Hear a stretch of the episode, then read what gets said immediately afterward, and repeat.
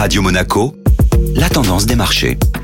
La tendance des marchés avec Société Générale Private Banking. Bonjour Florence Fate. Bonjour Benjamin. La société Crédit Agricole a publié ses résultats hier. En effet, la séance d'hier a été animée par le groupe Crédit Agricole qui termine en tête du CAC 40. Le groupe a publié un bénéfice trimestriel de 2,6 milliards d'euros sur l'année 2020, soit une baisse de 44% par rapport à l'année dernière. Crédit Agricole a été pénalisé par de lourdes charges exceptionnelles dans une année marquée par un contexte économique et sanitaire difficile. Ces résultats étaient tout de même supérieurs aux attentes des analystes. Et quel a été l'impact sur l'action? Écoutez Benjamin, contre toute attente, cette annonce n'a pas été au centre de l'attention des investisseurs. Crédit Agricole a surpris ses actionnaires en annonçant le versement d'un dividende dès 2021. Le groupe n'a pas lésiné sur les moyens et offre un dividende de 80 centimes par action, soit 8% de rendement. Taux de distribution justifié par le PDG Philippe Brassac comme compensation de l'absence de dividende en 2020. L'action Crédit Agricole clôturée en hausse de 5% hier. Florence Fate, merci.